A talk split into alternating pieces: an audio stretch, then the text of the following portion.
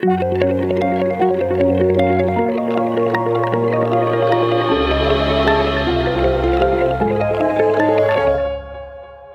welcome to Wild and Theology. My name is Will. And I am Kaylee. Today we are talking to um, Sasha Sisko, our second interview with somebody else in the psychedelic community. And to introduce Sasha, they are a non binary student of ethnopharmacology, an author, podcast host, integration coach, independent researcher, and an advocate for social justice. A decade of academic research within the field of psychedelic sciences led Sasha to become a zealous advocate for indigenous communities, environmental justice, recovery communities, and marginalized populations. Sasha has been recognized by the psychedelic community for their extensive work within the field. Their personal contributions have included constructing unique legal arguments supporting the sacramental use of entheogens, providing quality educational content for the psychedelic community, advocating for exemplary standard of care within psychedelic assisted therapy, and working in tandem with advocates and researchers to expand society's awareness of this growing field of medical research. In 2017, Sasha began their work on their first piece of nonfiction, Graced by Nature a comprehensive and trauma informed illustration of the spiritual and therapeutic potential of psilocybin mushrooms, ayahuasca, peyote, iboga, and other entheogens. Plant based sacraments traditionally utilized for healing purposes within indigenous religious rites. Sasha Sisko uncovers the legal, scientific, and anthropological histories behind these substances while sharing their life changing stories influenced by their mystical experiences. Spanning over 300 pages and a dozen chapters, the multidisciplinary nonfiction work demystifies the politically charged history of entheogens while reminding its readers of their potential for humankind. Streaming together elements of history, medicine, culture, religion, law, politics, investigative journalism, and social commentary, Graced by Nature stands to become a seminal piece of psychedelic literature. Feeling morally compelled to publish their book, Sasha understands that these medicines can help lessen the severity of the ongoing crisis in the mental health care industry. Raised on stolen land once inhabited by the Calusa people, Sasha now lives in central Florida where they enjoy hiking nature trails, reading prose, listening to vinyl records, and finding joy in expressing their compassion in all that they do. That is beautiful. That is beautiful. They welcome you to visit their website at ultradelic.com if you'd like to connect. Ultradelic, U L T R A D E L I C dot com. Sasha currently welcomes interested parties seeking short and long term integration coaching, as well as consultations with leaders within the psychedelic sphere. You can find Sasha on Twitter at Sasha Sisko, spelled S A S H A, Sasha, and then Sisko, S I S K O. Patreon, patreon.com slash slash Sasha Sisko. On Instagram at Sasha T Sisko. On Facebook, Sasha T Sisko. Or you can buy Graced by Nature on Amazon. Yep. And we will have all of these links in the description. Yes. Uh, and just to say, buy the book. Yeah, it was really good. We uh, we read it for the podcast, and uh, you'll hear some good things about it in the podcast. Yeah. definitely check it out. Yeah. Um, also, our last uh, our last little thing before we actually get into the podcast itself, you can follow us on social media as well. We are on Twitter and Instagram, Wild and Theology, same name, same picture. You should be able to find us. We got some posts on both of those now. Yeah. So uh, check us out. Check it out. Thanks. Thank you for being here today. Thank you. So, welcome to Wild and Theology. It's good to have you on. Thank you for having me on. It's good to be here. Absolutely. Uh, so, firstly, I, I just wanted to thank you so much for writing this book. Uh, it was exactly the kind of book that I wanted to read, uh, getting into the history of psychedelics, all that kind of stuff. But it's it's one of those things where you have so much to read that you never get around to the thing, and then it's like you approached us, you had this book, and it was like the perfect thing. Talked about the history of psychedelics, especially with the religious freedom. And it was basically like you wrote a hammer of God against almost everything anti entheogen. It was, it was really good. I, I enjoyed it a lot. I really like that descriptor. Thank you. You're welcome. You're welcome. So, like I said, like a major theme of your book was really about the fight for religious freedom in regard to entheogens. Uh, and we're actually considering naming this podcast A Sincere Practice of Faith, um, which for our listeners is essentially one of the sort of prerequisites one must fulfill to have their First Amendment rights within the United States, that it must be a sincere practice of faith. And so, one of the biggest things I've learned over the last few years is that for many religious people, their belief is far more nuanced than the kind of literalist interpretation that many in our society assume is the case. And so many times throughout the book, you quote the Bible and interpret in the context of our current society, for example, the environments or the various forms of oppression. So, really, we wanted this conversation to be about the nuances of your religious belief and how that relates to entheogens. And so, to begin, in the book, you stated that you consider yourself to be a Christian, but you have many beliefs that I think might make people surprised to hear that. So, can you tell us a little bit about what Christianity means to you and how you currently define it for yourself, especially in light of your entheogen use? Yeah, of course. Uh, before we get going, though, I do want to clarify something you said. While while it is true that Christianity has shaped my worldview and even inspired my first mystical experience, I don't quote unquote identify as a Christian. Okay. My faith okay. is certainly founded upon some Christian tenets and includes Jesus of Nazareth as one of a few central figures, but I don't really agree with many of the ideologies present within modern Christianity. Right.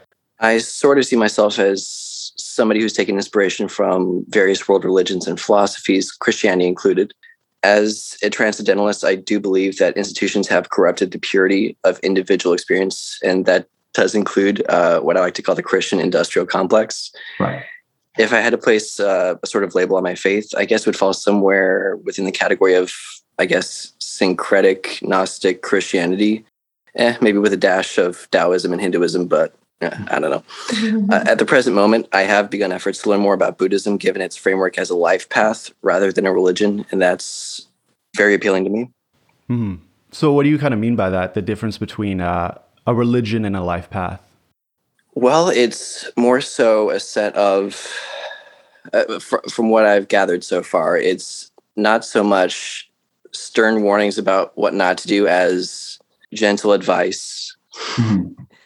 Also, from what I've gathered, it focuses a lot more on mindfulness than other faiths that I've researched, studied, uh, been a part of.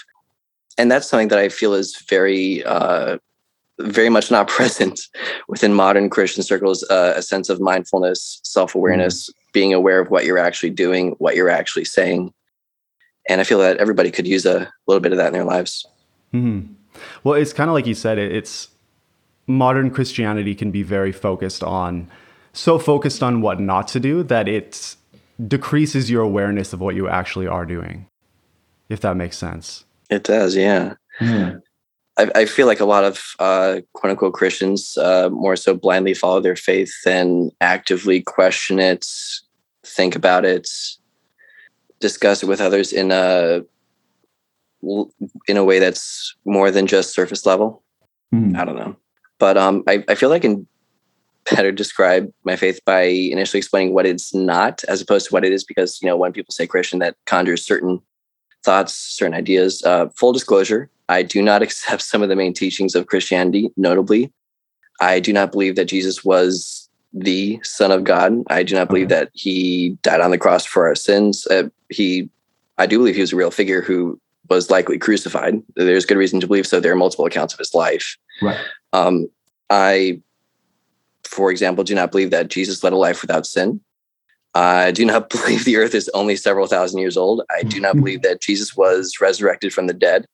That very well may have been a poetic metaphor that was buried by mistranslations and uh, you know, the telephone game. I don't believe that the Garden of Eden was an actual place, but instead a poetic metaphor. I I don't think that Christianity is the one true religion. There are many ways of encountering God, mm-hmm. and more or less, I see anyone who has sincere faith in a religion and they're actively trying to be a good person, I can't I can't fault them. And that gets to another point that I really disagree with a lot of the hateful ideologies present within Christianity. But um, to kind of redirect, you know, what do I believe?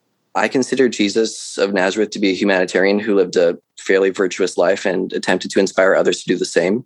Instead of being the Son of God, I believe that Jesus was one of many billion, uh, or rather, one of many billions of children of God. He admitted so mm-hmm. himself. Uh, he advocated for he advocated for progressive values, reminding us that we are all obligated to continuously care for the poor, the handicapped, the ill, and the spiritually impoverished, all of whom he humbly and poetically called the least of these. And these are ideals I can support any day.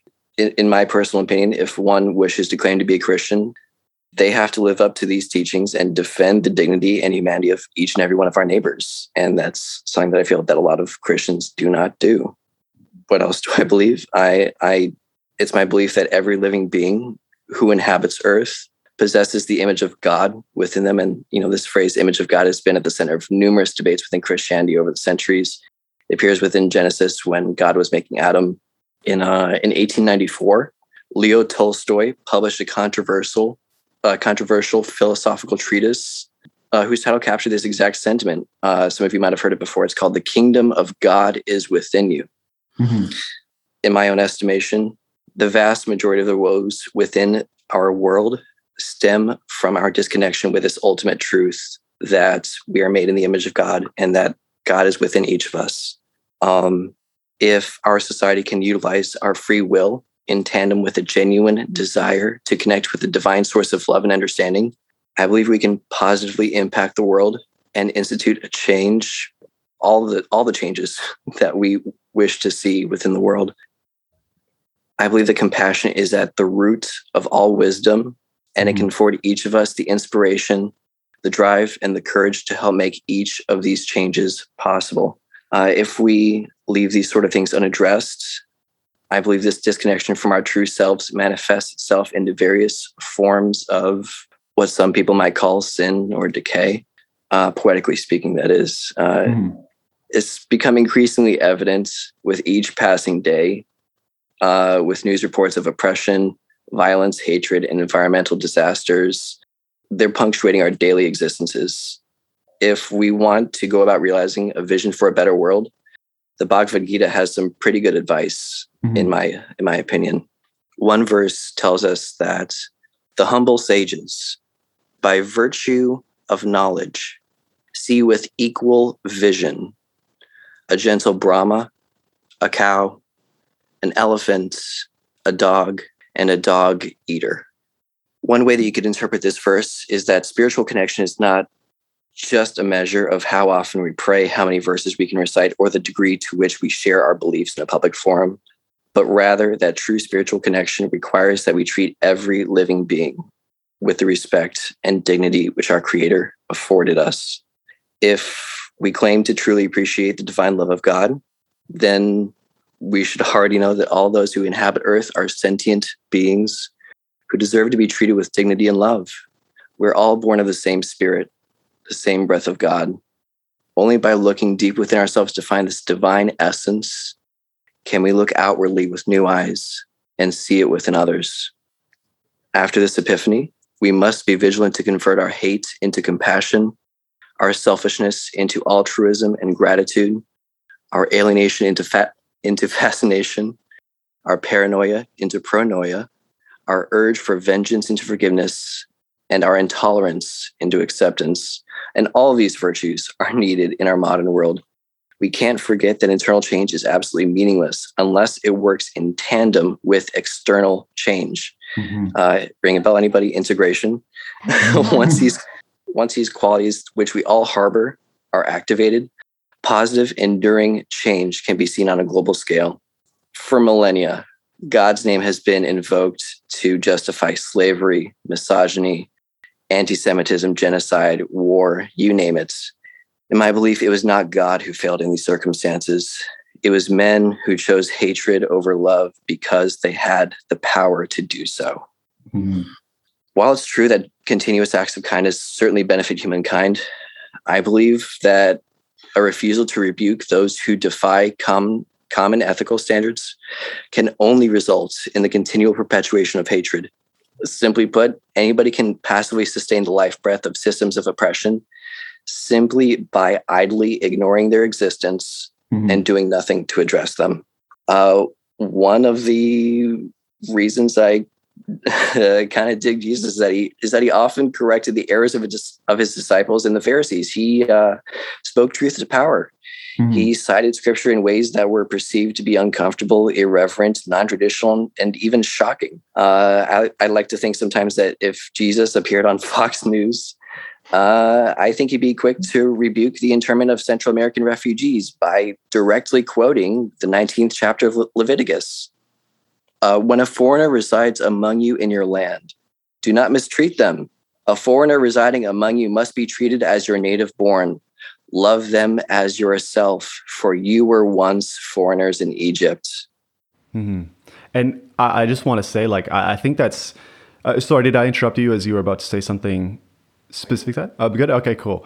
Uh, I was just gonna say, like, I, I think the the fact that you quoted Leviticus is is especially poignant because anytime I've heard Leviticus, it focuses a lot on the homophobia, for example, and stuff like this.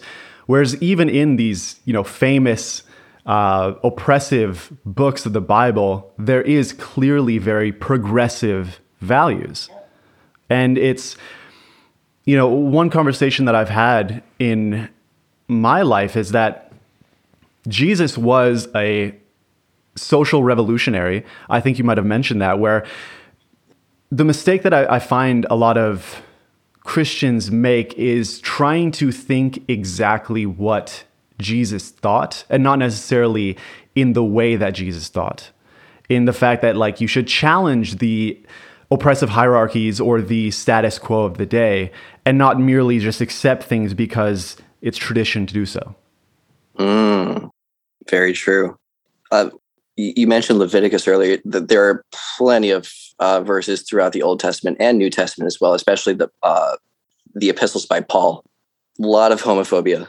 Uh, mm-hmm. it's fairly rampant, and that's one of the things that I disagree with as far as um, these things go. And the way I see it, it's uh, just like how there's this one story in I think it might have been Mark maybe John. Anyway, um, Jesus had uh, found this woman in a, a, city. She was drawing water from a well, and without the woman talking to Jesus, he had somehow known that um, her husband had that she was a widow, but she was actively dating somebody else, if I remember the story correctly. And essentially, mm-hmm. he the way it's described is that he took that moment to say that um, you know, this is improper. You shouldn't be doing this.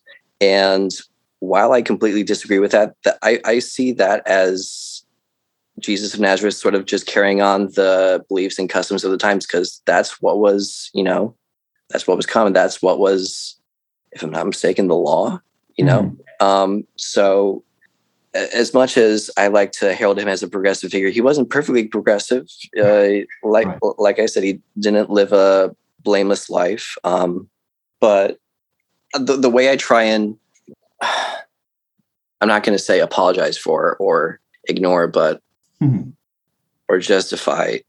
I can't deny that those homophobic and otherwise uh, dated verses are present throughout the Bible the Bible is certainly no perfect text. If I was trying to turn somebody on to my faith system, I wouldn't be sharing the Bible uh, first thing. No, not for sure. Mm-hmm. Um, the, the way I feel that a lot of Christians, quote unquote Christians, should move forward with looking at the Bible with a modern lens is to understand that those sorts of ideas were a product of the times, right. um, based on antiquated ideas about what was right and wrong.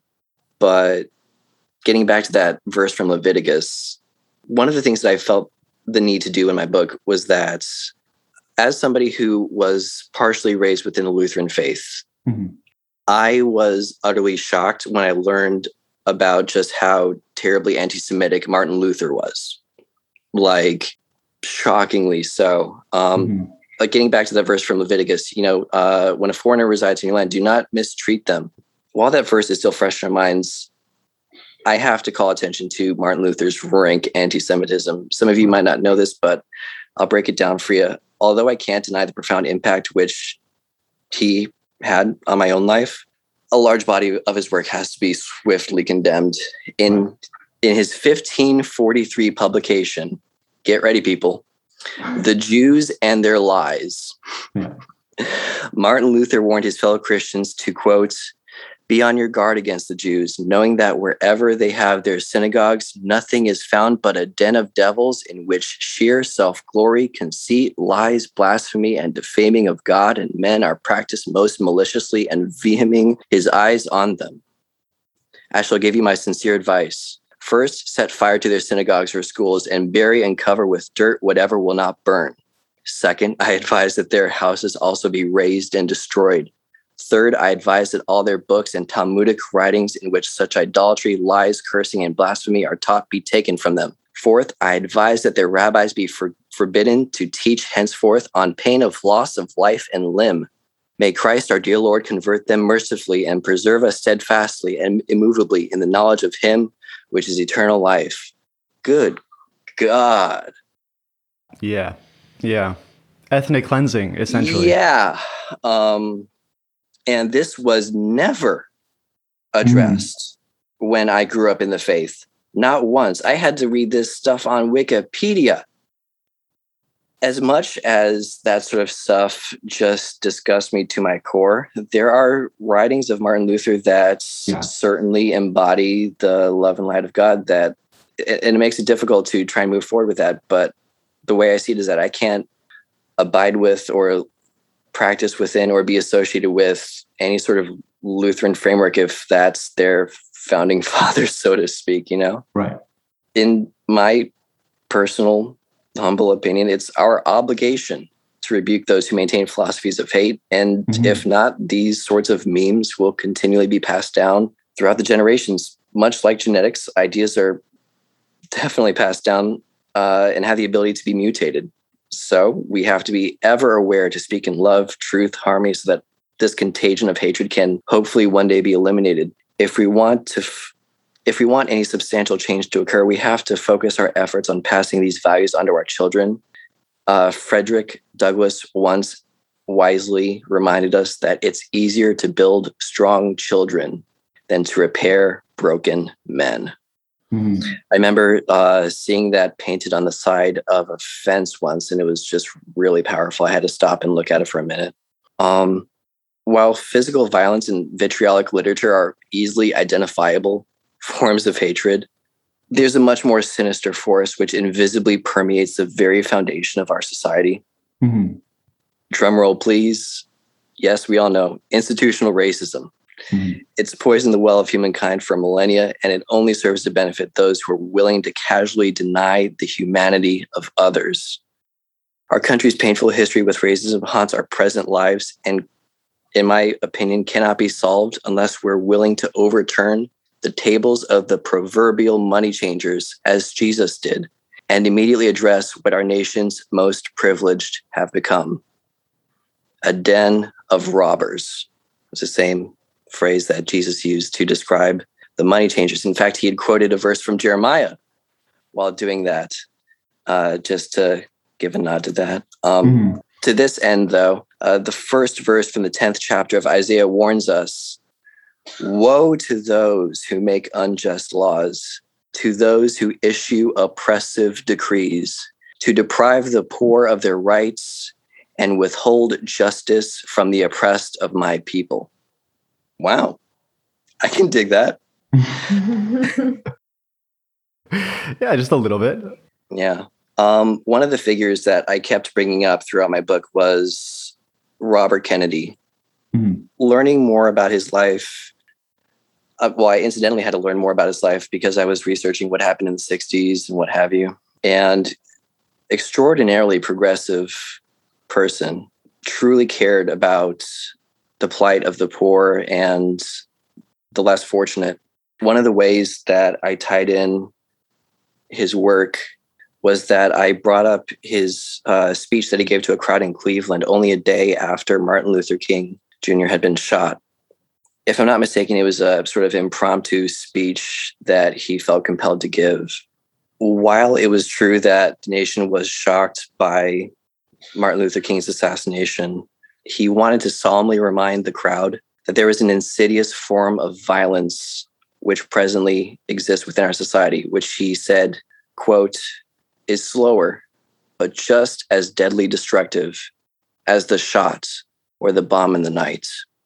Pointing to the racial wealth gap, the underfunding of predominantly Black schools, and the over incarceration of Black citizens, uh, Robert Kennedy openly condemned these shameful standards of our society and described them as, quote, the violence of institutions, indifference, inaction, and decay.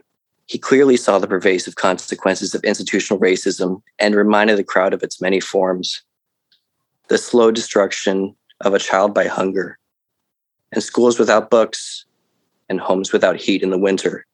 This is the breaking of a man's spirit by denying him the chance to stand as a father and as a man amongst other men. And though, like I said, the, the loss of the civil rights leader disheartened the nation, he wished to remind the crowd that all of us have the ability to recall the fact that, quote, those who live with us are our brothers. An epiphany which could inspire all of us to strive to correct the errors of the past, heal the wounds of inequality, and to live in harmony as we were meant to do. Uh, his words unintentionally echoed the writings of Pierre Teilhard de Chardin, a French Jesuit priest who, three decades prior, wrote that humanity will one day, quote, harness for God the energies of love, and then, for a second time in the history of the world, mankind will have discovered fire. Uh, Terence McKenna liked to quote that line a lot, mm. but I kind of redirected it to what Pierre kind of intentionally wanted to say, at least I think. Mm. Any thoughts about that? Wow. Thank you for that. Mm-hmm. All of that in-depth reflection on your your religion, I guess your faith. Yeah, I do have a bit more. Um, yeah. Okay. just wanted to stop and get your thoughts if you wanted. Yeah. Sure. Um, one of the other things like helped me see Jesus of Nazareth as a progressive figure was that he had a radical message of love and acceptance, which stood in direct opposition to those in power at the time of his life. And if you look carefully, the gospel documents hundreds of philosophical and ethical questions which mm-hmm. Jesus posed to his disciples, the Pharisees, the crowds. And only a few of these rhetorical questions were ever answered directly. These sorts of open ended questions, in my view, invite us to find the ultimate truth for ourselves. Uh, the way I like to put it is that he reminded us that the self made shackles of sin, which stifle our every move, can be unlocked simply by coming by becoming self aware. He reminded us of the questions which matter most and often posed them to people in power. Uh, for example, when he was arrested and brought before Pontius Pilate, he asked if Jesus was indeed the king of the Jews. Uh, for those who don't know, uh, the Romans were in power at the time in the area, and they did not want to see some sort of figure trying to rise against the Roman government. And Jesus happened to answer in a way which led Pontius to ask himself, quote, what is truth? Mm-hmm. now, a lot of people have debated this over the years whether or not he was being sarcastic or whether he was being sincere. But mm. uh, say what you will.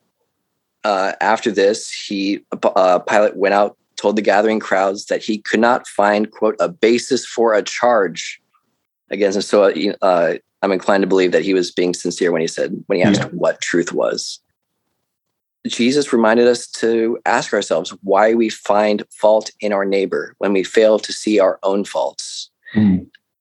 He asked us why we harbor evil thoughts and why our hearts have become hardened. He even reminded us to ask ourselves who our neighbors are if Jesus were alive today, my personal opinion, he would be protesting the current mistreatment of minorities, women, the less fortunate, and other people across the world who have been forgotten in the modern era. He mm-hmm. would have marched in the streets of the capital to raise awareness about the injustices continually cast upon the Black community, the genocide of the Rohingya people of Myanmar, the separation of families at the Mexico border, uh, the genocide of the Uyghur people in China, famines in East Africa. And I feel pretty adamant about this. I feel that he would have even protested the persecution of Palestinian citizens by the state of Israel. Mm-hmm. I don't, Jesus would never paint these peaceful process, protesters as radicals like many Christians do. In my view, he would be walking arm in arm with those who disagree with the status quo. I think his wisdom would allow him to see that these protests are the byproduct of justifiable frustration felt by millions of our neighbors who face injustice, indignity, violence, and a lack of opportunity on a daily basis. This is not to say that he was without sin, though. Uh, I always love to point out the time that he cursed a fig tree days before he overturned the tables at the temple in Jerusalem. He and his disciples happened to be walking on a path where a fig tree was growing. And although it was not the right time of year for the tree to be producing figs, Jesus got frustrated and he cursed the tree, condemning it to never produce fruit again. Uh, they just sort of leave it at that. Then the thing of the temple happens. Then they mm-hmm. leave the temple and they come back to the tree, and the disciples go, "Oh, hey, shoot! The tree did actually wither away and die." Mm-hmm. And the the way that it's wrapped in or weaved in is that uh, I believe Jesus was telling a allegory about the nation of Israel and how this tree represents the nation of Israel, this and that. If you ask me, I think he was just hangry. and I mean, yeah. he was definitely like on a frustration streak. I mean, he overturned the tables at the temple, you know, like something must have been going on. I don't know. Mm-hmm. But that's my take, though. I'd be open hearing the opinions of others. While I'm certain that no mortal human could possibly condemn a tree to death simply by exclaiming so, this tale certainly points to a topic that's often ignored within Christian circles, in my opinion, and that's the concept of environmental stewardship. Hmm. If one wishes to cultivate compassion for all living beings, that would inherently lead one to respect the living, breathing environment which produces our food, water, resources, shelter, and the very air that we breathe. Mm-hmm. Unfortunately, uh, humans have uncannily devised a new form of sin, silly monkeys, by intentionally polluting our planet and emitting carbon into the atmosphere, we are actively robbing the future from our children. At the present moment, our civilization is witnessing the mass decline of the world's animal population, the melting of all Arctic sea ice, the burning of the Amazon, the mass pollution of the Pacific Ocean, and even the very air that we breathe has become hazardous to our health.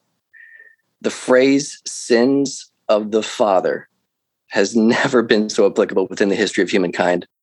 Our materialistic fetishism has run amok and somehow allowed us to forget that humans were designated to be stewards of the earth. In fact, that was the very first command given by God was to tend to the Garden of Eden. Is our planet any less worthy of love than the mythical Eden? Though we've largely ignored this imperative, those with the right set of eyes can perceive the inherent sacredness of the planet which all humans call home. In 1955, Allen Ginsberg poetically reminded us that humans have broke their backs lifting Moloch to heaven, pavements, trees, radios, tons, lifting the city to heaven, which exists and is everywhere about us. The Pharisees once asked Jesus when the kingdom of God would arrive. They were curious, they wanted to know. Jesus responded that it was invisible and it was already, quote, in your midst. That's in Luke chapter 17. Uh, his disciples would ask the same question, and Jesus enigmatically, enigmatically responded that, quote, it will not come by waiting for it. Rather, the kingdom of the Father is spread out upon the earth, and men do not see it.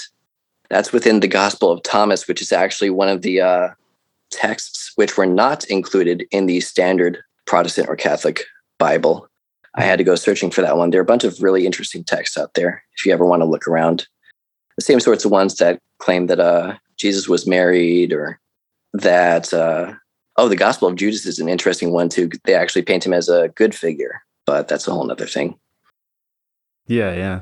I I just wanted to say that a thought that came to me when you were talking about uh, environmental justice is I learned this first from reading um, Ken Wilber, if you're aware of him, but he was talking about he's a he's a philosopher. If you've ever heard of integral theory or the integral stage, anything like that, he's kind of the the philosopher of that. But he was basically talking about Plato and Plotinus and how they had viewed love for the higher and love for the lower as equally as important. And that through the development of Western culture, the love for the lower essentially was forgotten. And it was only love for the higher, love for uh, God above, essentially, that we could never achieve because obviously Christ is the only Son of God, right? To bring that back to environmental justice, the love of the lower is kind of that compassion for the lower animals, so to speak, or the lower other life forms and this kind of thing that is just as important and is just as much an expression of God's love as love for the higher principles uh, that we would normally associate with religion or Christianity, this kind of thing.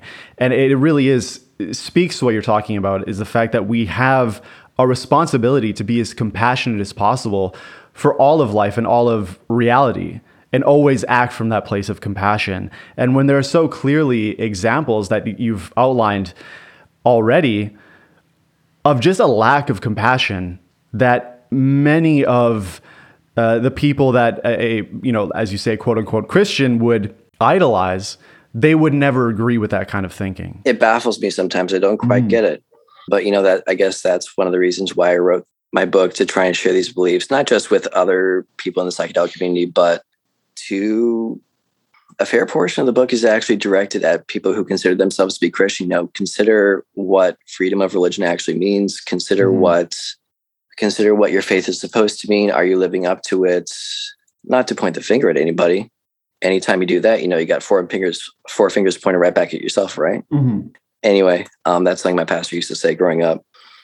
Uh, just to cap off what you were saying about environmental stewardship, we really have to be self aware to the extent that we acknowledge that each of our actions has an impact on humankind, and the planet that we share.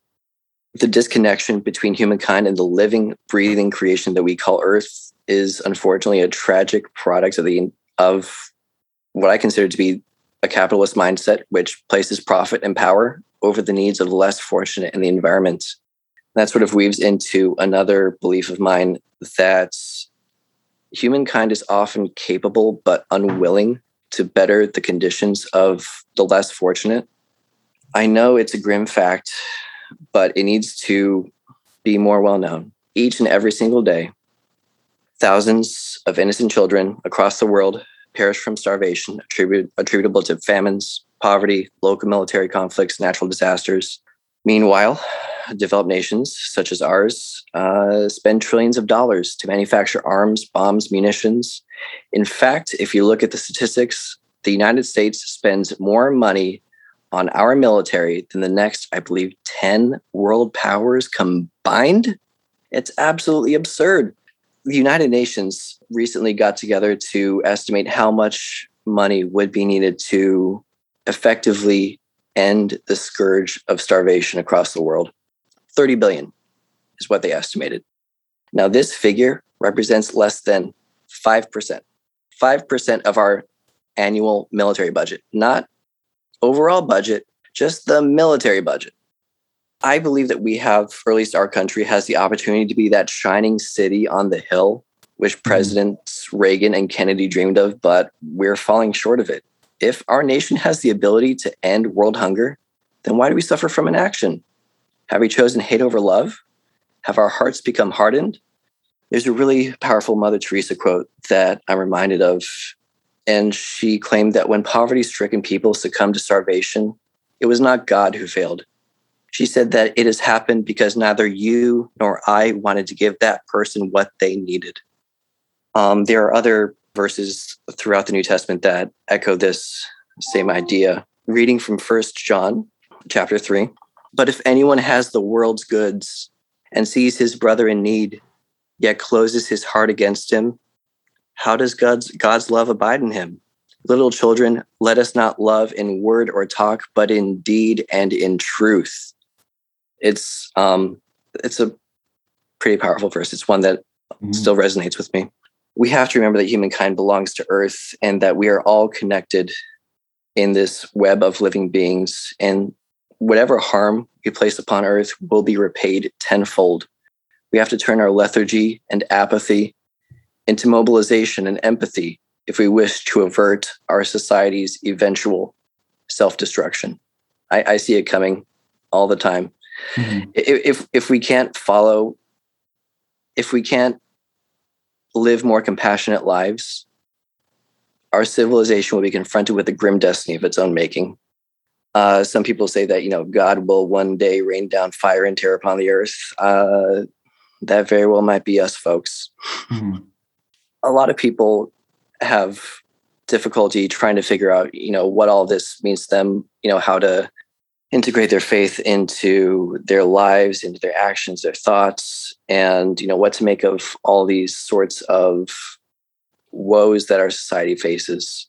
Some might say that it's our civil responsibility to give our whole self, to make a steadfast commitment to confront the rejection of humanity embodied by the modern world and upend all these systems of oppression. In my opinion, we all need to stand up and be counted to decide our place, as the poet James Russell Lowell once described as being, quote, in the strife of truth with falsehood. This was a, a portion of a poem published in December of 1845. It was a, a long form poem which had condemned slavery and an impending war with Mexico. It was actually a poem which Martin Luther King Jr. actually quoted in his We Shall Overcome speech. Uh, Lowell added in his poem that to side with truth is noble, and that is the brave one who chooses, while the coward stands aside. The real question remains, though what is truth?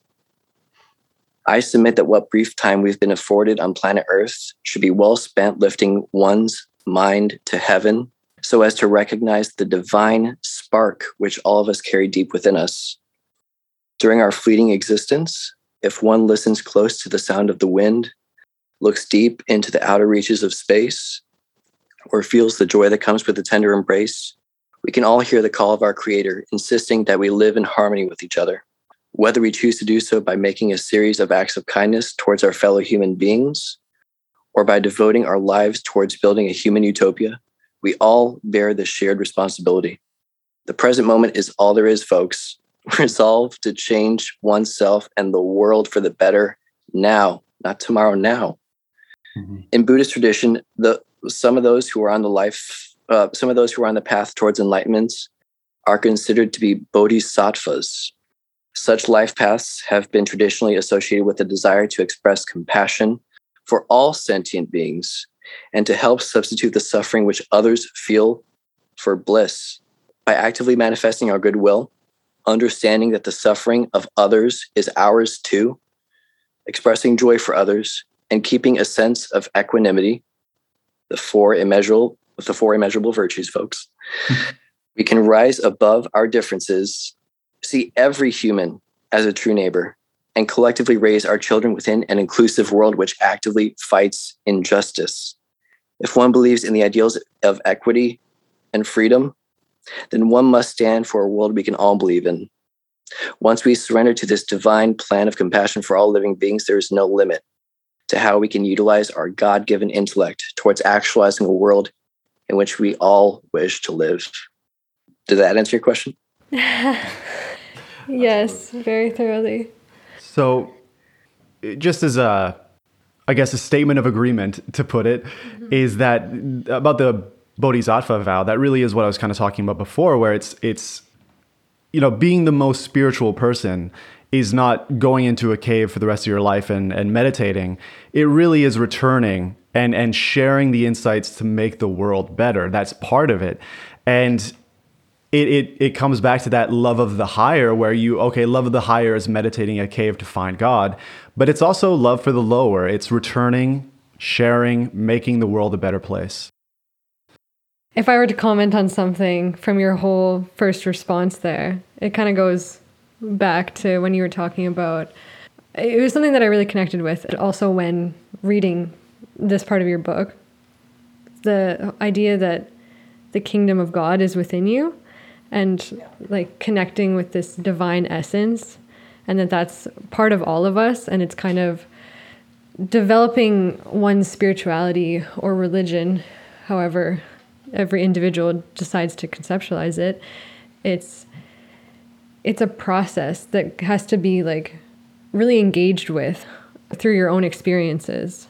And um, I, I also found it really interesting when you were talking about the the gospel and Jesus asking questions, because I think that's like a really essential part of discovering your own connection to the divine is through reflection and coming to that truth on your own. Mm-hmm. I was going to say really quick. You mentioned the kingdom of God is within you. Don't forget that the word entheogen literally means mm-hmm. awakening the divine within. Yeah, it's so beautiful. but I guess that kind of, unless you have anything else to say, that kind of leads into the next question that we have for you, which is you talked about um, being raised Christian, right? Yes. And um, so you had that religion in your upbringing. And then through a period of time, you identified as atheist, and then kind of rekindled your your beliefs through your use with entheogens. And um, I guess the, the question is, how have your conceptions of God and your spiritual practice changed compared to your childhood? Really good question. Um, I'll answer that latter part first. As far as practices go, well, I guess I should give um, a, a, bit of a forward here. For those who aren't in the know, a few years ago, I was actually arrested for possessing my sacrament, San Isidro, colloquially known as cubensis mushrooms.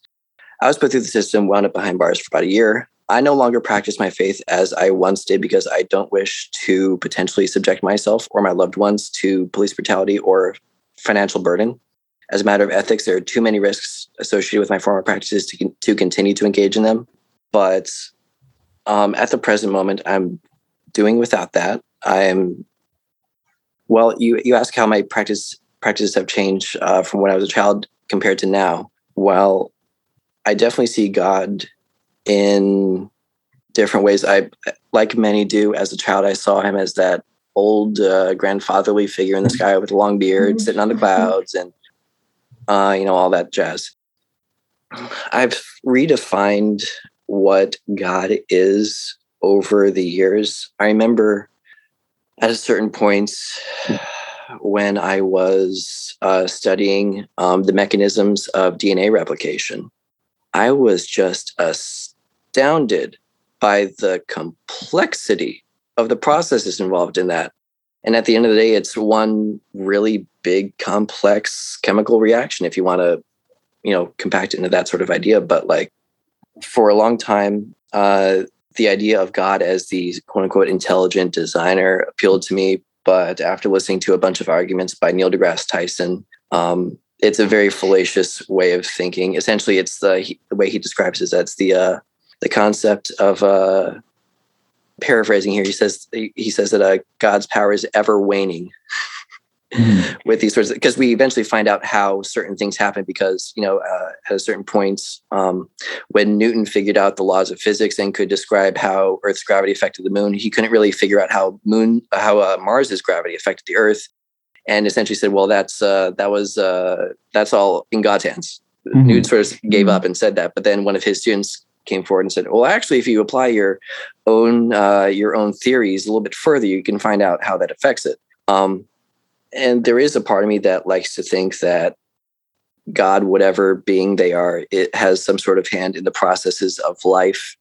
I think the the story within Genesis about how Earth was created. It's a wonderfully poetic metaphor, not meant mm-hmm. to be taken literally. Some people do take it literally, but yeah, back to the intelligent design argument. Mm-hmm. Um, the world, the universe, life systems have an incredibly complex beauty about them that makes it rather difficult at times to not look at the sorts of things like DNA replication and go, hold on, there has to be some other sort of force in here that keeps these processes going forward to allow for cell replication, to allow for whole body metabolism. To, but at the same time, it can be explained away by science. Um, at, at the present point, the way I see God is not that, you know, figure in the sky or some sort of designer, but more of a force, something akin to like, not directly akin, but like light energy, sound energy, like a form of energy, a, uh, a force, some, and this is all poetics here. I'm just trying my best here. Um, okay, okay. That, that, that uh, a force that permeates every molecule of existence, I guess you could say. Um, at the end of the day, when I pray, I occasionally wonder if I'm actually praying to anyone or if I'm just talking to myself, you know. But I understand the value of self reflection, meditation, taking time for oneself to, you know, think about your life. And there's inherent value in prayer, uh, whether or not you're actually talking to some figure in the sky or some force that's within every atom. Mm-hmm. mm-hmm. Um, but just to get back to what I was saying earlier, while we are on a podcast that openly discusses the topic of psychedelics, and while I am a full throated supporter of those people who use these substances with the proper intention and precautions necessary, I want to remind your audience that each and every single minute that they possess a psychedelic substance, they're placing more than their own freedom on the line. We live in a police state. Thought crime mm-hmm. is real. Big Brother's out for you. Don't get ballsy with this stuff. Protect your neck. I just don't want others to go through what I went through. Yeah. Mm-hmm. That's my thing. Mm-hmm. Um, perhaps we'll have time for this later, but I wanted to maybe spend a little bit of time at the end discussing uh, Florida's religious freedom laws. Uh, long yeah. story short, though churches like the UDV and Santo Daime faiths were granted legal protection to consume ayahuasca under federal laws, Florida's state specific religious freedom laws specifically prohibits people such as myself, that is, entheogenic practitioners, from being shielded by the First Amendment's free exercise clause. And given that Florida is the third most populous state in the nation, and that I'm personally aware of dozens of ayahuasca, peyote, psilocybin churches that exist and operate within Florida, some of which are tax exempt, by the way, there's an urgent need to address this unconstitutional law if it's not addressed.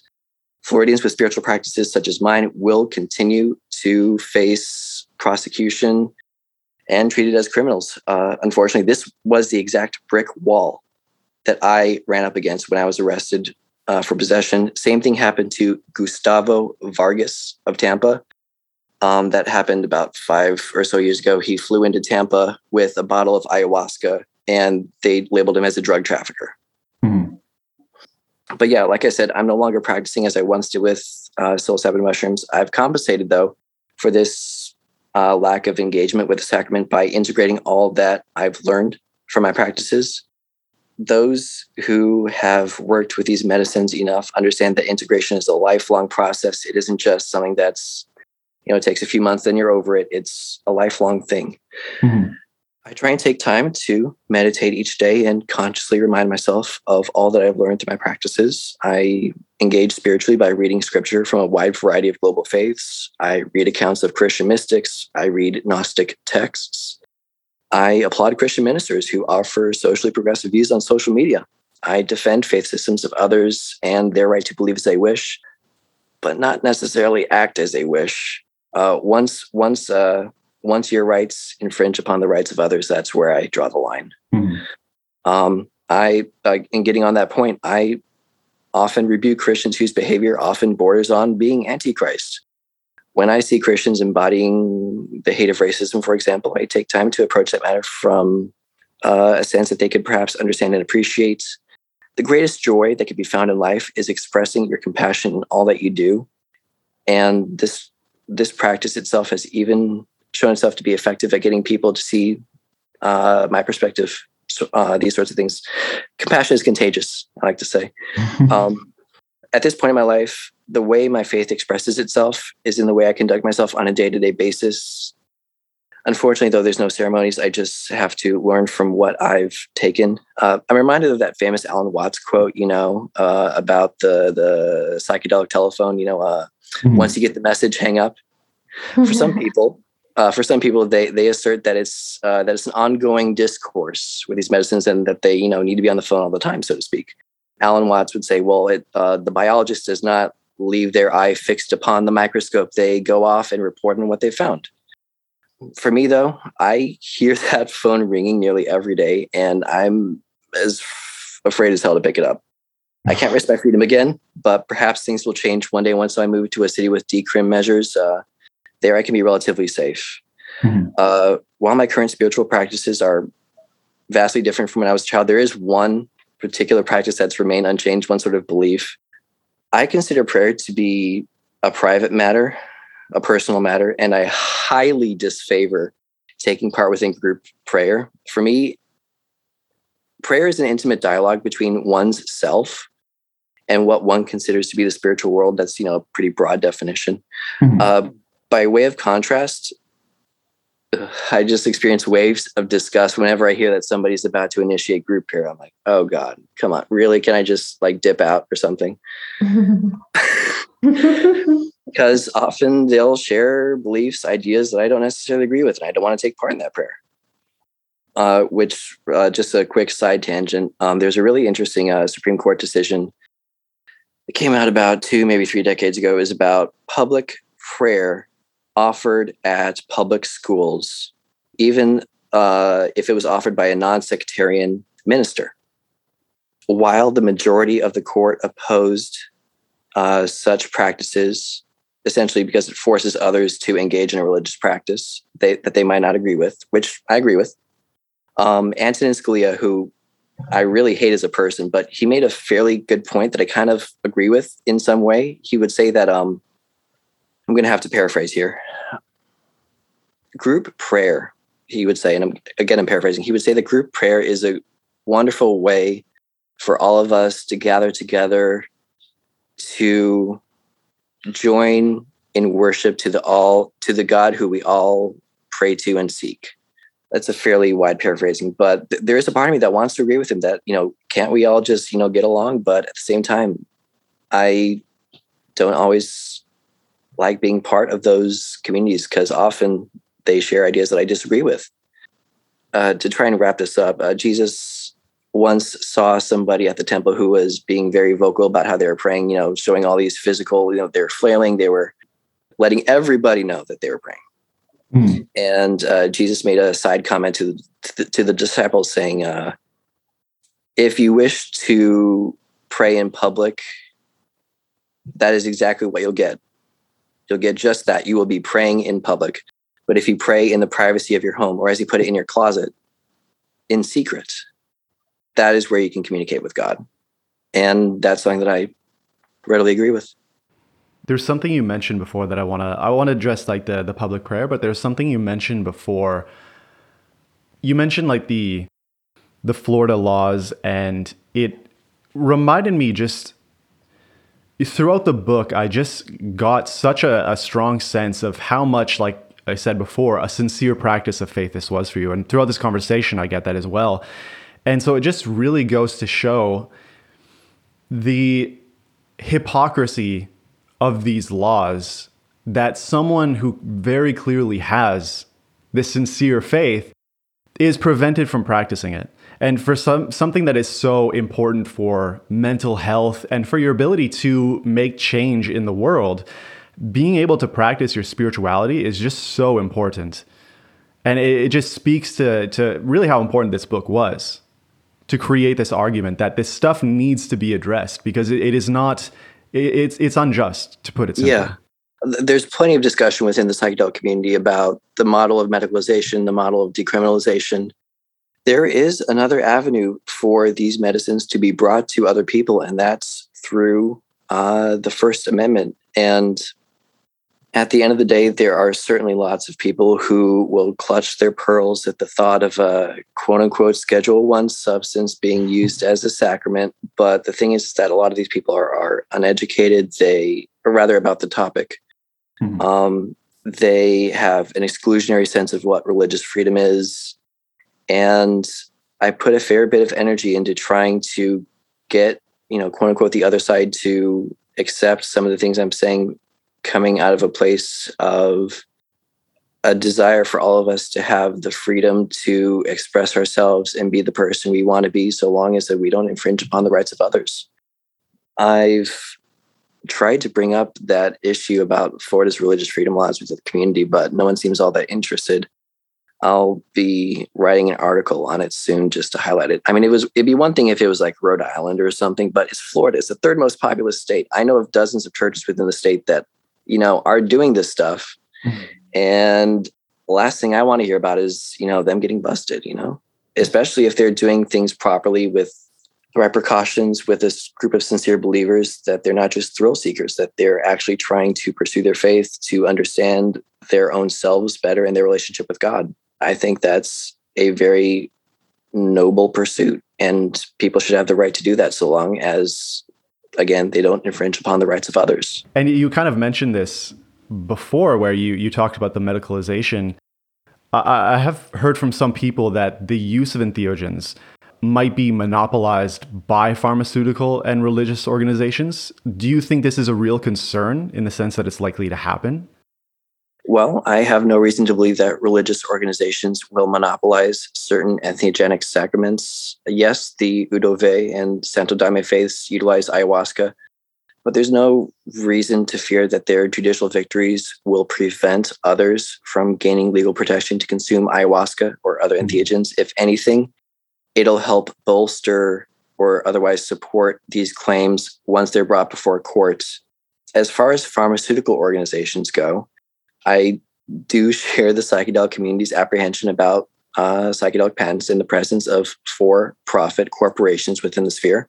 Yeah. For me, I see substances like ayahuasca, psilocybin mushrooms, mescaline bearing cacti, and other substances as being within the public domain. Same goes for standard practices within psychedelic assisted psychotherapy, the idea of some rich investor coming in to scoop up plenty of patents just irks me. Like this whole mm-hmm. idea that somebody's patenting the soft couch technique, so mm-hmm. to speak. Like, come on, folks, really? I, I, especially get irked if they're appropriating from indigenous customs. Um, you know, when Jonas Salk and colleagues discovered an effective polio vaccine several decades ago, they actually said to make billions on their discovery, but uh, despite their potential ability to file a patent, it was distributed to people at minimal or no cost. Uh, the same day that the vaccine was actually announced, uh, Jonas Salk was being interviewed by Edward R. Murrow, the famous journalist. He was being asked uh, who owned the patent. Uh, well, Jonas Salk said, uh, "The people." I would say there is no patent. Can you patent the sun? Uh, mm-hmm. honestly, though, I, I, don't feel as informed as I would like to be on this topic. Even after listening to numerous podcasts on the issue of psychedelic patents, I'm still struggling to accept the validity of mm-hmm. claims that psychedelic patents are doing more good than harm in this sphere. I did hear that uh, Paul Stamets happened to patent some uh, some sort of microdosing method uh, to to prevent others from capitalizing on it. That I support. Okay. But in many other areas, though, I'm pretty concerned. Uh, but to get to the bottom of this matter, I'm actually going to be bringing Graham Pechenik onto my podcast, the Ultradelic Podcast, in a month or so. He's a patent lawyer who works for Psilocybin Alpha, a psychedelic news source that regularly updates the community on psychedelic patents. I've got a number of uh, hard hitting questions I'll be asking him. Perhaps uh, this question can be better answered at that point. Um, mm-hmm. As an aside, though, if people want to know more about this, I would want to direct them to news sites like Chacruna, C H U, excuse me, C H A C R U N A, uh, Psilocybin Alpha, and Psymposia. That's PS Symposia uh, for up to date information on everything related to this emerging trend. Yeah, I definitely look forward to that podcast then. So, yeah, actually, I find this very interesting. And you talk about it in your book that you view entheogens, and in particular for you, in, well, in the past, San, San Isidro, as being a sacrament. And it's very like there's a ritual in how one would ingest this and with a lot of intention and preparation in order to be like open to that divine connection. So, with that, do you feel that there is any space for a recreational use of these substances? Well, while I may view entheogens with uh, pretty good uh, serving of reverence and respect. I am fully aware that others recreationally use these substances without a substantive understanding about their pharmacological profile, their clinical mm. history, or their history of sacramental use among indigenous populations. And when we grapple topics such as these, there are a bunch of perspectives I can draw from. Uh, but to answer your question, yes, I do ultimately uh, support such use. The, the one thing that effectively persuades me to support such people who use these substances in otherwise non sacramental or non therapeutic contexts is that many of these quote unquote recreational users are sincerely consuming these substances for personal development. That's the key thing mm-hmm. here. However, I will respectfully wag my finger to those who misuse these substances without considering proper precautions. I feel like that's pretty fair. On a personal level, uh, I feel that these substances deserve our respect and shouldn't be used frivolously at any random time. In my own personal history with psilocybin, I quickly realized how important the concepts of intention and mindset and setting are. If people ignore these important concepts, they very well might experience dysphoric responses given just how powerful these psychotropic agents can be. Um, indigenous populations happen to have strong taboos against recreational use of peyote, ayahuasca, psilocybin mushrooms. Taboos so extensive that if people planned on consuming these substances, they had to refrain from engaging in consensual sex, eating meat, drinking alcohol, uh, consuming tobacco. In some cases, uh, when people enter into these ceremonies, they need to acknowledge that there is a good possibility that personal transformation is on the horizon. It's not a time to bust out the tequila. You need to be pretty sober and well intentioned about this. Uh, having said all this, I'm not arguing that these substances always demand a sobering amount of respect at every single step of the juncture. Within plenty of indigenous circles, uh, song and dance are inherent parts of the entheogenic experience. And though singing and dancing are seen as a form of celebration in the West, mm-hmm. these uh, techniques of ecstasy, a nod to Mircea Eliade, help bring entheogenic practitioners deeper into their mystical experiences. A lot of people claim that psilocybin and other substances uh, like San Pedro and ayahuasca inherently have recreational potential, but in my own experiences, psilocybin never afforded me a moment of cheap grace. I saw psilocybin for what it is a medicine, not a recreational drug. For one, the, the mushroom induced nausea is enough to turn anyone's stomach. I yeah. still can't really. Yeah. Um, same goes for peyote, wachuma, ayahuasca. Also, the hyper awareness of bodily sensations is something that can be overwhelming for a lot of people, myself included. Only by setting an intention and preparing myself for the experience was I actually able to utilize these stomach turning medicines to their full potential. My one qualm, I would say, with recreational users of psychedelics lies in the fact that they're not using valuable medicines to their full potential. That's not to say that there is no therapeutic value in taking MDMA while you're with a small gathering of friends at your home. Heck, I've even heard about people taking large doses of mescaline and coming back from uh, at Burning Man and reporting transformational experiences. In cases such as those, I applaud their journey and celebrate whatever epiphanies they've learned along the process. If I don't, then I'm only spreading more stigma about these substances, mm-hmm. and that's being part of the problem. As much as the thought of people mindlessly consuming psychedelics irks me, I understand that it's ultimately not my right to impose my beliefs on others. People have been recreationally consuming substances since time immemorial. And if I share my beliefs, it isn't going to change much. But hopefully, people will perhaps listen to what I have to say about being more conscious about why and how they ingest the substances that they do. Um, what I want people to take away from what I'm saying here is that I support educated, informed adults consuming reasonable doses of these substances within an environment which minimizes or eliminates potential risks. People often talk about harm reduction, but I don't see psychedelic substances as being inherently harmful. Like virtually every other psychotropic substance, there are risks involved with their use and abuse, and it's important to take that into consideration when consuming these substances. While I feel that there is space for recreational use, I wish to sternly advise that any sort of thrill seekers that engage with these substances will not reliably be afforded cheap euphoria. If there is joy to be found in these sorts of experiences, in my opinion, it comes through utilizing these substances for how they were intended that is, healing More often than not, it takes serious personal reflection to get to that point.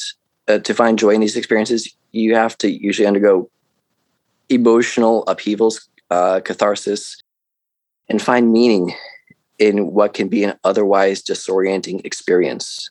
Um, I have a quote from Huston Smith to uh, wrap up this answer. In the Bhagavad Gita, Krishna forbids imparting higher knowledge to those who are not ready for it. He goes on to say that India honors higher states of consciousness fully as much as today's psychedelic proponents do, but insists that if they are accessed by persons who are unprepared for them, one of two things will happen. Either, as I have said, the subject will be damaged, or the significance of the experience will be missed and the encounter trivialized. Thus, either the subject is damaged or the Dharma is damaged, usually both. So be mindful of what you're doing and why you're doing it when you go into these experiences.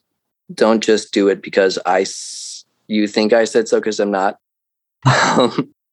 Do it because you feel that it's right for you and you, you feel properly educated and prepared. Yeah, I mean, I'm mostly in agreement with you, and this comes to what I wanted to say about the the remarks you made about public prayer. In the sense that when when I hear public prayer, I know that uh, you likely mean by prayer you mean something that's very personal about going deeply into the self. But I guess what came to mind was spiritual experiences in public in the sense of like for example i'll get straight to the example is that using psychedelics at like a music festival you know you can classify that as recreational use and yet i, I feel that there is space with proper education with proper uh, systems in place to make sure that people are safe and that they have a, some place they can go to at the music festival if things go out of hand and there's people to take care of them that such an experience can be very spiritually opening. And you can call this recreational use, like, oh, I'm just going to a festival and getting high.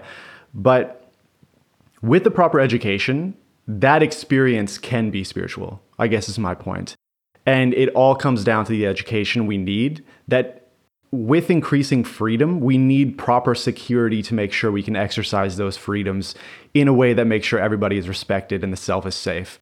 And like you said, no matter what, people are going to be using thing substances in a recreational way, and so we need to do what we can to make sure people are safe. That's really what it comes down to, and the the drug war has proven time and time again that it is not working toward that end. Very true. Um, I agree with you that just because you're taking these sorts of substances at a festival does not mean that it's inherently recreational. Mm-hmm. Let's not forget that for a very long time and to this day, entheogens are consumed within group settings. And, you know, if you really want to uh, nitpick it, you know, in, in a sense, uh, ayahuasca ceremony is not too different from a music festival. I mean, you're going there, you're uh, you're likely not wearing as many clothes as you usually do. You're uh, listening to somebody sing for hours on end. Um, you're uh, you just drank something and you're not quite sure what it was. yeah, exactly. But I feel like that's a this is a great way for us to transition into um, potential paradigm for what legality could look like mm-hmm. with these substances. Yeah. Before I can really address the topic of whether or not we should legalize controlled substances, psychedelics, what have you. Your audience at home should know a number of things. I need to set the record straight. The topic of drug abuse has been poisoned by terrible rhetoric by many parties over the centuries. I don't advocate for drugs when I say these things, but I'm simply suggesting that people reevaluate how society should handle this topic. In my opinion, we shouldn't be throwing people into cages simply because they ingest substances other than alcohol, nicotine, sugar, or uh, caffeine if we want to make progress and begin to leave this chaotic paradigm we found ourselves in, we have to arm ourselves with specific facts. Here's a good one. One, since the inception of President Nixon's war on drugs, the rates of fatal drug overdoses have quintupled. Quintupled. That's perhaps the most damning indictment of Nixon's efforts to eliminate the use of quote unquote illicit drugs through criminal penalties we need to convert our national and local drug policies from punitive frameworks into paradigms that see drug abuse for what it is. And it's a medical condition which deserves compassion not condemnation. We need a system that values the well being of our society, not a system that seeks to punish others simply because they intentionally shift their consciousness through biochemical means. Two, uh, the vast majority of drug users do not experience substance use disorder as defined by the DSM. If anybody wants to learn more on this topic, I would gladly recommend Dr. Carl Hart's new book, Drug Use for Grownups. Three, the mass incarceration of drug users has not led to any meaningful progress in terms of lowering the black market supply, workforce, or revenue. It's just as strong as ever. Society would benefit from drug checking facilities and widespread safe use sites to those who are struggling to wean themselves off of various substances. Also, by expunging the records of those with minor drug possession charges at the least, would create so many employment opportunities for those who have been bogged down for years for, in many cases, a simple possession charge. People forget the viciousness of the prison industrial complex, and we need to break that cycle. Criminal penalties do not deter substance abuse, period. Uh, four, last one. In 1962, this is really interesting. Uh, years before the start of the war on drugs, the Supreme Court actually ruled that laws which criminalize the disease of addiction, as they put it, quote, would doubtless universally be thought to be an infliction of cruel and unusual punishment. At the time, California had a law which specifically criminalized the state of being an addict. So, after the appeal came through, six justices gathered together to vehemently oppose this barbarous statute. The purpose of California's former law, in Justice Douglas's words, was, quote, not to cure, but to penalize.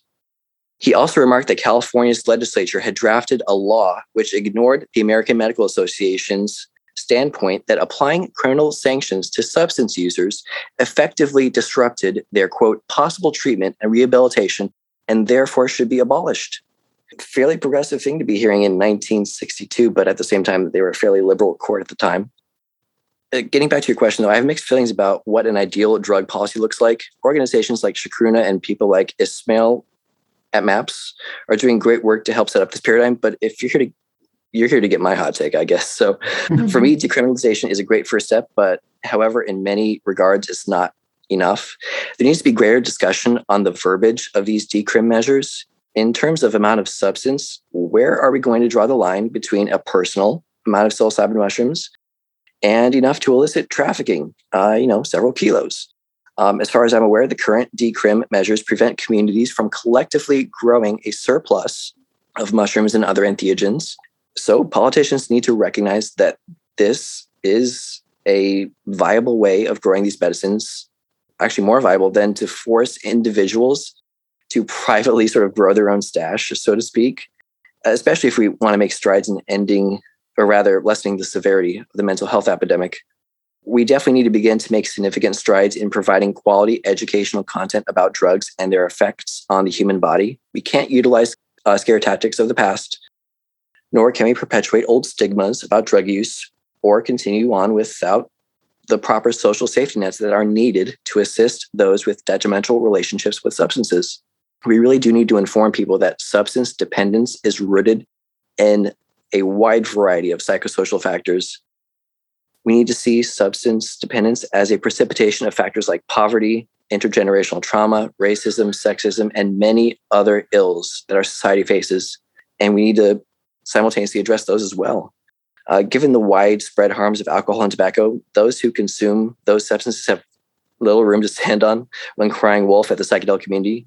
Our community, the psychedelic community, needs to, as a whole, properly educate ourselves on the pharmacological profile of entheogens and the related clinical studies if we are to make any substantive gains while we're on the ground and in the streets talking to people who don't know who have no idea what ayahuasca or peyote is.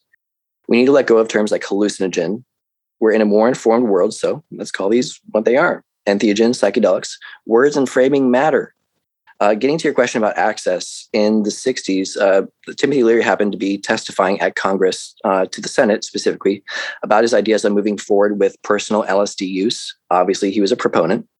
He suggested that the government issue, um, I'm paraphrasing here, LSD licenses uh, to those who pass some form of test determining their ability to properly handle these subjective effects of LSD. And while I initially toyed with this idea and I enjoyed it, I, at this point, I disagree with the idea that there should be stipulations in place for who should and should not have access to these medicines. Given the widespread use, it would be a logistical nightmare to test millions of Americans to figure out whether or not they're responsible enough to handle these substances. Uh, who would be the one to determine such criteria? What punishments could one expect if they don't have their license when they get busted for possessing a substance?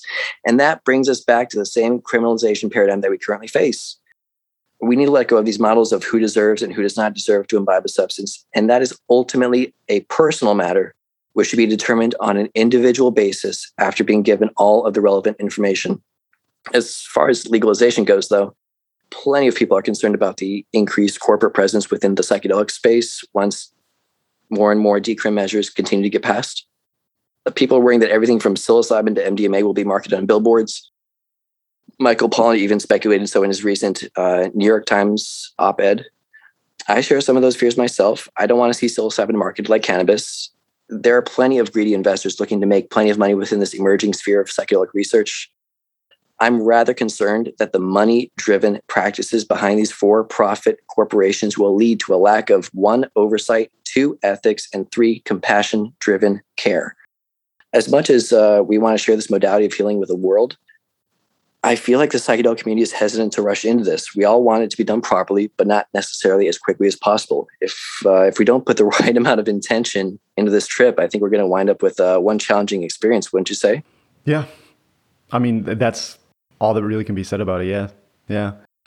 You know, I, I think like you mentioned the the LSD license, and I think that's really just a, a deeper issue in our society. Is that the idea that we need all of these licenses for different types of behavior is unnecessary when we should be focusing on the kinds of education that can be far more generally applicable in the sense that we should be teaching people in, in schools or whatever it is to simply be responsible people and to be able to make decisions wisely, think critically, etc. And so they can approach these different spheres in intelligent ways, in responsible ways. Unfortunately, though, our educational system, as far as I've experienced, as far as I'm aware, isn't the type of educational system that teaches self reliance, that mm-hmm. teaches mm-hmm self awareness. It's the kind of educational system that teaches you how to fill out the papers and uh, uh, turn the cogs in the machine, so to speak. Mm-hmm. Um, takes a fair bit of energy and dedication to break through that model and try and be a better person. So we come to our last question for you, which may be quite a, a large question to end on, but we wanted to touch on it because the topic of religion comes with a lot of baggage that alienates a lot of secular people. Do you believe that your experiences with entheogens have brought you in touch with the absolute or ultimate reality in the sense that these experiences are universal and could be shared among all people? Or do you believe that what you've experienced is very personal and really must be discovered and defined by each individual? Well, I'd answer your question by saying a little bit of both. There are elements of both in there. While these experiences may be universal in the sense that they could be reliably occasioned mm-hmm. by the ingestion of a certain amount of plant entheogens, the subjective effects can, manis- can manifest themselves in so many different ways that virtually every uh, psychedelic experience, mystical experience is unique. There's something rather something rather unique about the class of psychedelic compounds that allows them to actually help bring subconscious content to the surface so that it could be uh, thought about, analyzed, or even envisioned in the mind's eye during a mystical experience. Um, given that everybody's life circumstances are fairly different, people will report a wide variety of subjective experiences. But if you zoom out to look at trends within these experiences, though, that you can notice some numerous narratives that are present within each of these experiences uh, tales of transformation, tales of discorporation, that is, uh, leaving one's body, tales of oneness with the universe, ineffability, access to hidden knowledge, oceanic boundlessness, timelessness, undeniable joy, connection with one's true selves. These are all considered to be common experiences found within traditional mystical experiences, whether or not they are induced by plant entheogens. While some of those aspects are arguably universal, we have to remember something. mystical experiences are, at least in my opinion, worthless unless they're integrated. Integration is a highly individual process that allows people to not only make sense of their mystical encounters, it allows them to derive deep meaning from what they've experienced. Without intention, you're just somebody who had a mystical experience and hasn't sorted out what all of it means for you. Uh, without discovering what your experience means to you individually, it's simply an unprocessed memory of a powerful experience. Uh, there's a really good quote by Huston Smith. Uh, he was an eminent scholar of religious studies. He um, uh, he's widely quoted without within psychedelic literature. Bob Jesse loves him too. He's uh, he's famously quoted as saying that the goal of the spiritual life is not altered states, but altered traits. If your mystical experience changes how you see the world, you have to act in accordance with that vision. There's a really great quote by Brother David Steindl-Rast, who spoke about this exact thing he reminded us that mystical experiences don't necessarily precipitate into spiritual lives. Uh, it was in the foreword to a book, I believe. Um, he wrote that uh, instead of saying mystical experience, he said a primary religious experience. He would say that primary religious experience is no more, though also no less, than a seed for a spiritual life. A genuine encounter with the ultimate does not guarantee a genuine spirituality the experience may be authentic, but how authentic their spirituality will be depends on what those who have had the experience will do with it. Will they allow it to transform their lives? Will they have determination and patience enough to let the light which they glimpsed for a brief moment gradually penetrate every smallest detail of their days? I like to think that I've come to the place where I've allowed that light to permeate every facet of my life, or at least most most of the facets, far from completely integrating all that I've learned. But I feel that I've made great strides in as far as actively engaging in loving kindness as much as I possibly can. You know, life is hard as a human. Um, but yeah, as far as the R word goes, uh, religion certainly has become a triggering word for some people. I certainly understand those sentiments. Uh, organized religion, don't even get me started on organized religion. When I start talking about my faith, I refrain from using the term religion because I understand that doing so will come with a certain amount of baggage thoughts in the mind of my listeners. I prefer to avoid that and use terms like faith, spirituality, uh, because I see myself as somebody who has unpacked a lot of my own personal baggage associated with my uh, childhood involvement with uh, the Christian church in my youth. Just a final thought here religion acts on a sense of, or forces you to act on a sense of dogma. I prefer a model where I can utilize my free will in tandem with the intelligence that I've been gifted to act in accordance with my faith. Mm-hmm. It's beautiful. Yeah. That is, yeah. So it's like every individual, like your the actual experiences that you have in terms of you, when you use psychedelics, the actual like visions and everything, that's going to be informed by your experiences and your knowledge in your life. And there are some there are some commonalities, like you said, all the different themes that come up regularly. But then it it really comes down to how you interpret that and bring that into your own life. Well, that's really important. Integration is the key, folks. Yes. Exactly. Yeah. So I feel that that's a good place to end the podcast. Thank you so much for being on. Thank you, Will. Thank you, Kaylee. I had a great time. I hope I'm back soon. Absolutely.